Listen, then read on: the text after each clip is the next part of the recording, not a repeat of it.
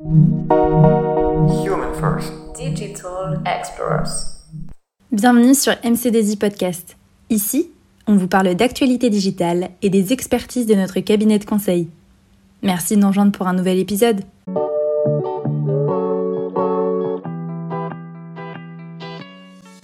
Qui ne rêverait pas de travailler tout en voyageant à travers le monde entier, pouvoir bénéficier des quatre saisons tout au long de l'année, tout en ayant une qualité de vie plutôt agréable? Et oui, fini la vie, métro, boulot, dodo. En tant que digital nomade, il est possible de voyager à travers le monde tout en travaillant. Il semblerait que suite au Covid-19, le nombre de digital nomades est augmenté de près de 50% entre 2019 et 2020. Et il continue d'augmenter bien plus encore. Mais qu'est-ce qu'un digital nomade? Il s'agit tout simplement d'une personne qui gère ses activités professionnelles en ligne tout en ayant une mobilité qui lui permette de voyager.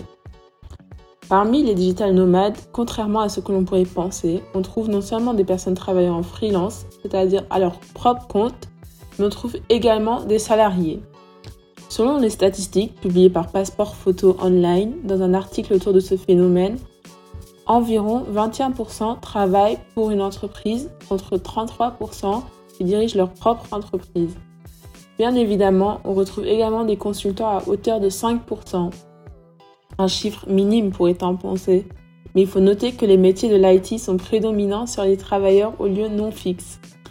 En effet, la majorité travaille dans des métiers dans le secteur de l'informatique, parmi lesquels on retrouve entre autres les web designers, les community managers, les développeurs web et bien d'autres.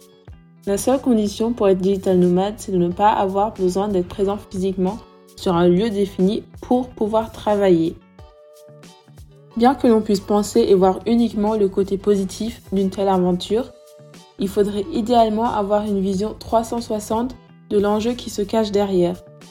Et oui, tout n'est pas toujours tout beau et tout rose. Bien qu'on puisse travailler quand on veut et où on veut, voyager relève malheureusement d'un coût. Il faudrait penser à tout l'aspect financier qui se cache derrière cette expérience, car vous pouvez subir des pertes de revenus assez conséquentes. De plus, on peut souvent être marqué par la solitude, surtout quand il s'agit de déplacements fréquents, vous allez voyager d'un pays à un autre, et à moins que vous soyez très social, vous risquez de ne rencontrer personne ou très peu de personnes.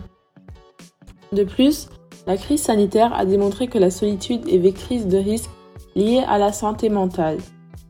La question de la sécurité des données est également une question très importante qui mérite d'être posée si l'on prend en compte cette dimension des systèmes informatiques.